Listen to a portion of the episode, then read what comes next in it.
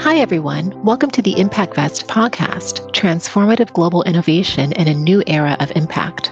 I'm Aisha Williams, the founder and CEO of ImpactVest, and along with our guest host, we aim to inspire and motivate towards collective positive global impact to solve our world's most pressing challenges in sustainability. With each episode, we will engage in insightful conversations with global changemakers, visionaries, and sustainability activists who wish to build a more sustainable and resilient future. Join us now as we create the future of impact. Hi, everyone. My name is Aisha Williams. I'm the founder and CEO of ImpactVest, and I'm here with Lee McCormack of My Global Home. Welcome, Lee, to our podcast. Thank you, Aisha. It's great to be here. Great, Lee. So, can you tell us a bit about My Global Home? My Global Home is uh, um, maybe it's a little bit misleading. It's not just about the home, it's actually about building intelligence. So, we look at how can we make the transition towards net zero in the built environment, how can we actually do that from a perspective where buildings have the capability to understand their performance and you can capture that as a meaningful data metrics and use that in order to then inform how do we design buildings going forward? But then what about the buildings we've already got? Uh, 58% of them are just not sustainable. How do we actually bring interventions to them in order to make sure they're on a pathway to that net zero. You know how do we decarbonize them? And so what what we're doing is creating the you know technology that gets baked into a building. It's not like a plug-in piece of iot it's actually baked in to the fabric of the building. We swap out the distribution board and we have uh, a control system in there basically using a quad core computer. And that enables us to monitor and manage all of the energy throughout the building right down to a socket. And we also uh, monitor the air quality so the environmentals. This is fundamental because once you understand the building fabric, you understand where it's located, and you understand the external climate as well as the operational usage from the occupants, then you have a real time kind of view on the actual performance of a building as opposed to just knowing what the energy metering is, you know, without the context of what's the climate like, what's the building structure made of, you don't really have a real insight into its performance. So one of the biggest problems out there um, is how do we know the upgrades, the sustainability upgrades, the pathways towards net zero are actually the right ones to deploy because there's no actual measurements going on that give that real context at the moment. And so my global home, it's the idea behind it was to bring that level of visibility. You know, I my background is I worked in Formula One, I've worked in healthcare, you know, mainly around product engineering. And it's quite normal to use data to inform innovation. So based on the performance of, you know, a, a car at the weekend on the track, all of the sensors, we analyze the data, that then helps inform innovations for the next race, for the next day, or even the afternoon. In the construction industry, in the built environment, that just doesn't exist really today, not in any meaningful fashion. So we're bringing that kind of commercial grade building management system to a level that's scalable and can actually have an impact, you know, right across affordable housing, right the way up to um, premium housing. And that's so important when we're searching for pathways to net zero and looking at the market for the built environment. Um, and speaking about the growing market, because uh, it certainly is a growing market uh, when we are looking at the built environment and uh, searching for new pathways, how do you see the growth of this market, we'll say, over the next couple of years? It, it, it's in a massive flux at the moment because there's regulatory regulatory tailwinds, basically bringing in um, tougher restrictions for uh, landlords, uh, building operators, forcing the industry to basically become more sustainable. So you have governments looking at um, their stock, the building stock, and seeing how can they introduce regulations to decarbonize the environment because as we know the built environment is the largest single contributor to greenhouse gas emissions by by I think a factor of four times over any other sector like air the um, air travel. So you have the building regulations are increasing. So there's regulations coming in right across Europe, uh, America, you know, globally. 2025 is a big milestone. And at the moment in the UK, for example, 58% of properties will be ineligible to be rented out from 2025 onwards because they're below what's called an EPCC rating, which is their energy performance certificate. Um, so, with that impact of regulation coming in, you're seeing loads of small landlords exiting the market because there's a bottleneck of cost and basically labor to actually upgrade those buildings. So you're seeing assets being downgraded. So, you know, brown assets where they're basically being discounted because they're not actually at that sustainable level. So there's a kind of a flight out of the market from small scale landlords and they're being snapped up by funds that are now appearing and being formed to basically target the distressed assets as we move towards these regulations coming in. And 2025 is just the beginning of this increasing regulation of the built environment. So it's going to become much harder for smaller players to actually stay in the market. Um, you're going to see larger players basically dominate and you know look for distressed assets.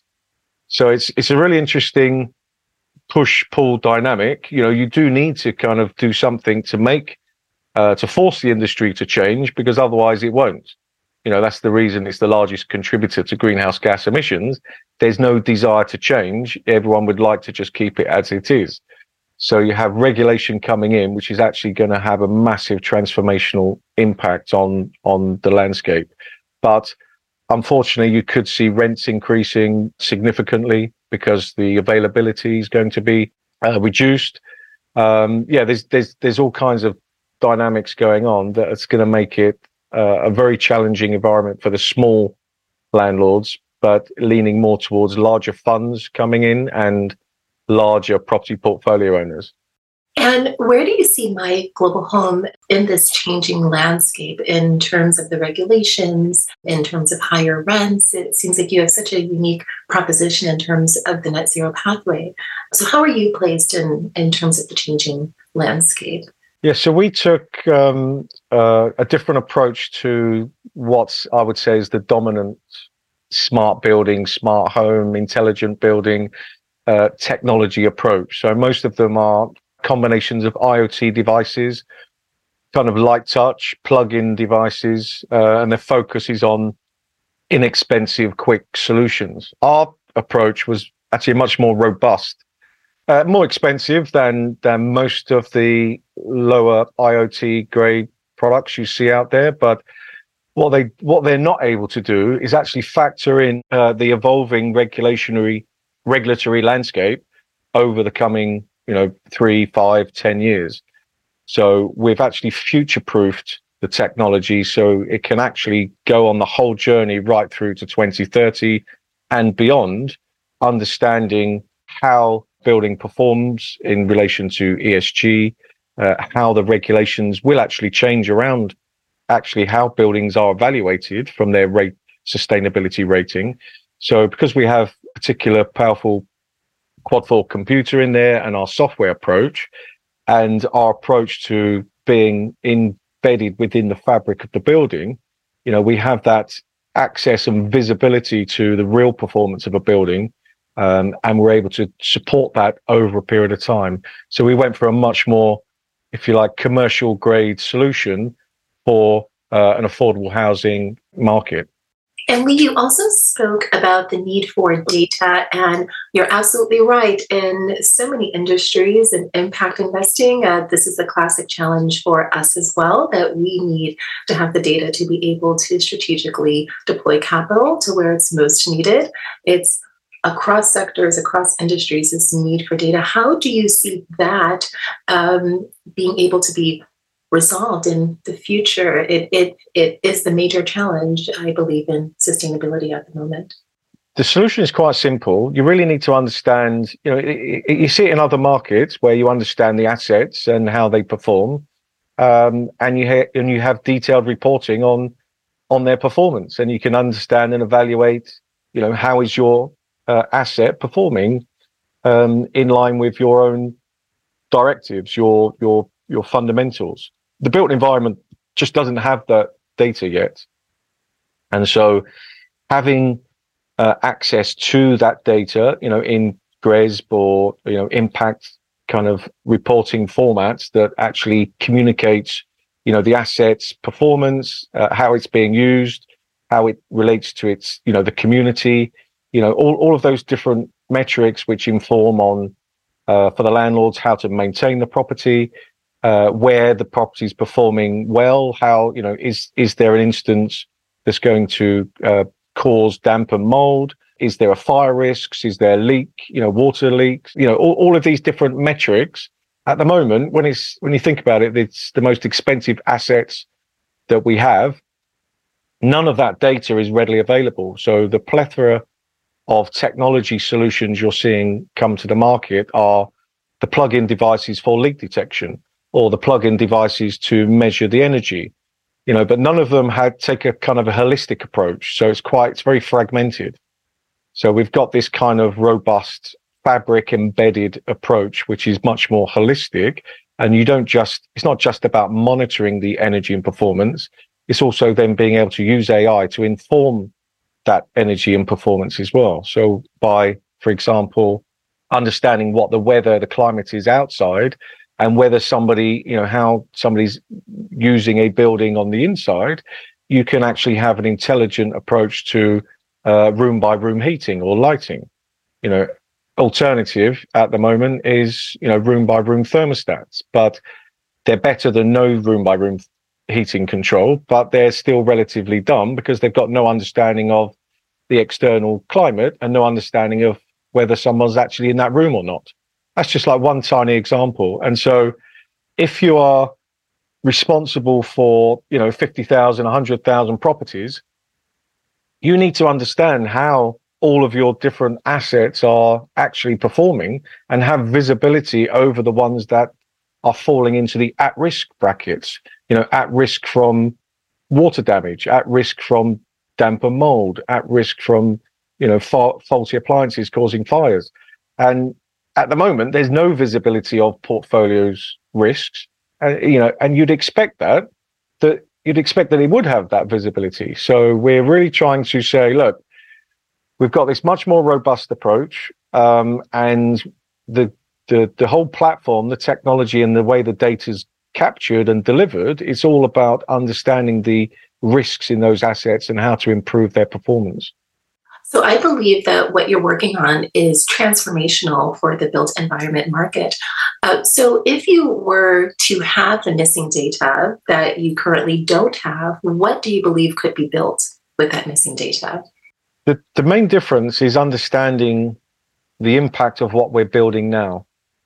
So when when we're designing, uh, you can take the large some of the largest um, engineering companies in the world that inform on actually, you know, the way buildings are specified and designed, the materials they use, the heating systems they they deploy. At the moment, they run computer models on the predicted performance of those buildings, and you know, we we we're partnered with some of the biggest ones in Europe, and we know that you know they typically would overspec by uh, something like 140 percent the required if you like, building management system, all of the M&E, uh, so that, you know, they're comfortable in the knowledge that they're going to be able to uh, create an environment that's suitable for the occupants. But that comes at the expense of being massively over specified.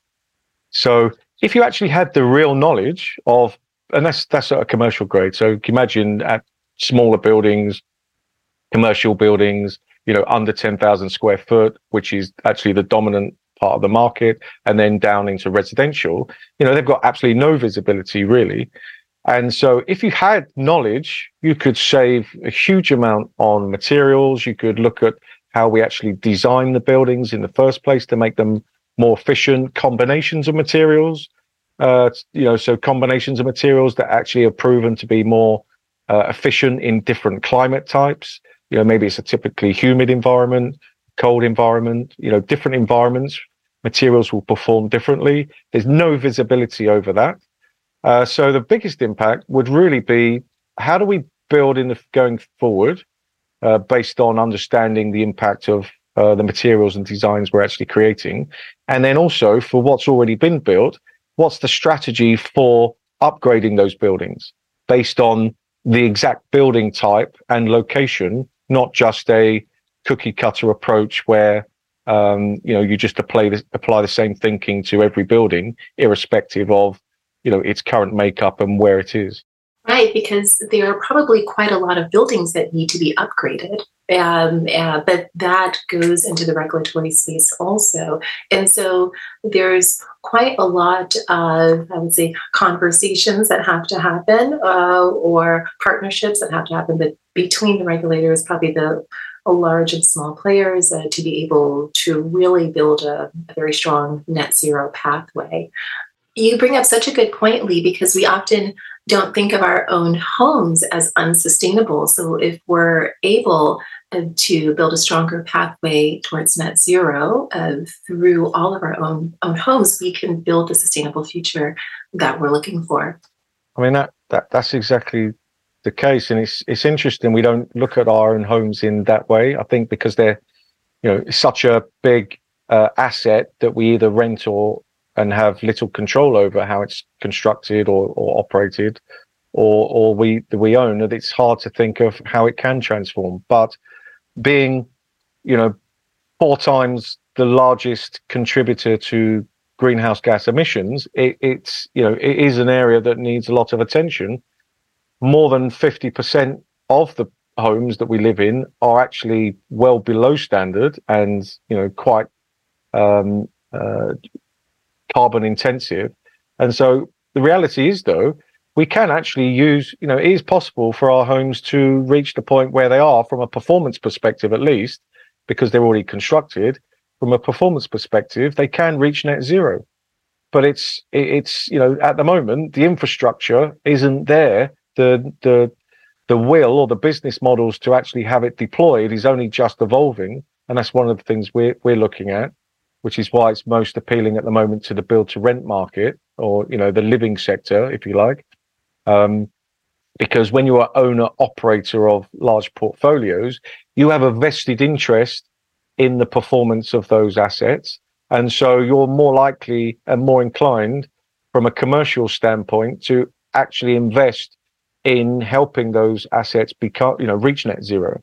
When you know, if you're a tenant, uh, maybe within a council, government, you know, affordable housing or something like that, you you you don't really have the ability to transform the property you're in into something that's net zero. You know, you're reliant on the landlord, and so there's a really interesting dynamic there of, you know, do you own your own property, and you know, it's not inexpensive to transform your property into net zero, and it's not even easy to know exactly what solutions you need to deploy in, in order to get there because the data isn't available and there's lots of conflicting messaging and and wild claims from different fragmented providers like solar panels, battery storage, uh, electric vehicle charging, insulation. You know, everyone has different claims. Trying to devise a solution for yourself, it, it's really difficult and often quite expensive. So there is a big challenge, uh, particularly around the business models, around knowledge and understanding. Um, but that's why we're at the moment, we're particularly focused on the living sector, which includes build to rent, single family homes, care um, environments, hotel rooms, um, because the operators have a, have that vested interest in seeing their portfolio reach net zero, and so that's going to be the driver of that market. You know, they will help, if you like, direct and create the blueprints that uh, homeowners can then look and learn from and you know copy. So would you say lee that there's a responsibility there for the portfolio managers of building uh, net zero investment strategies uh, to be able to lead the marketplace in terms of what is expected for net zero pathways for all of the assets in their portfolio Absolutely, and I I think they're doing that because they're because of the regulations and the um, parallel between buildings that are not sustainable and lower yields on on rental income, higher maintenance costs, you know, generally higher management and running costs. The assets are becoming um, liabilities. Uh, you know, they're they're naturally being compelled, uh, following the fundamentals, to want to upgrade and make their buildings more sustainable because the yields are much higher and more stable, and it actually turns uh, their portfolios into you know a more valuable and secure asset that you know is where it's is where they're heading. So you do have a a good alignment now between improving sustainability is making more financial sense, and and that you know is being backed by the regulation, which is why you know fund managers, portfolio owners of properties will be now themselves driving and looking for solutions to to help them achieve that. And alongside with the regulators um, making it clearer of the benefits um, towards the pathway to net zero, I believe that we can build the portfolio strategies to support the environment uh, towards sustainability in the built environment. And so, how do you see the pathway in the market going forward. Um, there's quite a, a, lot of market volatility in the moment. You you spoke a bit about that, um, and how do you see this intersection between the regulators, the larger portfolio managers, and asset owners, um, and the private markets, and how can there be a type of environment that uh, all stakeholders are working together to build a more sustainable pathway towards net zero and the built environment. I, I think the idea that they would um, work together is, is a tough one because historically the uh, developers, uh, landlords, portfolio owners uh, haven't tended to uh, innovate or do anything with the property stock unless they have to you know there's there's been a real resistance to change because why change when I've got uh, uh, an existing portfolio and I know you know I, have got predictable returns and um, I don't need to invest you know unnecessary funds where I'm not sure what the potential impact might be and I don't and no one's forcing me to do it. So it, it's it's but we've reached a point where actually what we're seeing is lots of companies, big companies, um, ins- insurance companies, uh, moving into property development where they're looking at developing net zero buildings and then um, renting those to the housing associations. You're looking at utility companies, energy companies moving into property development, and they're creating uh, portfolios of properties where they're offering occupants free uh, energy for their lifetime.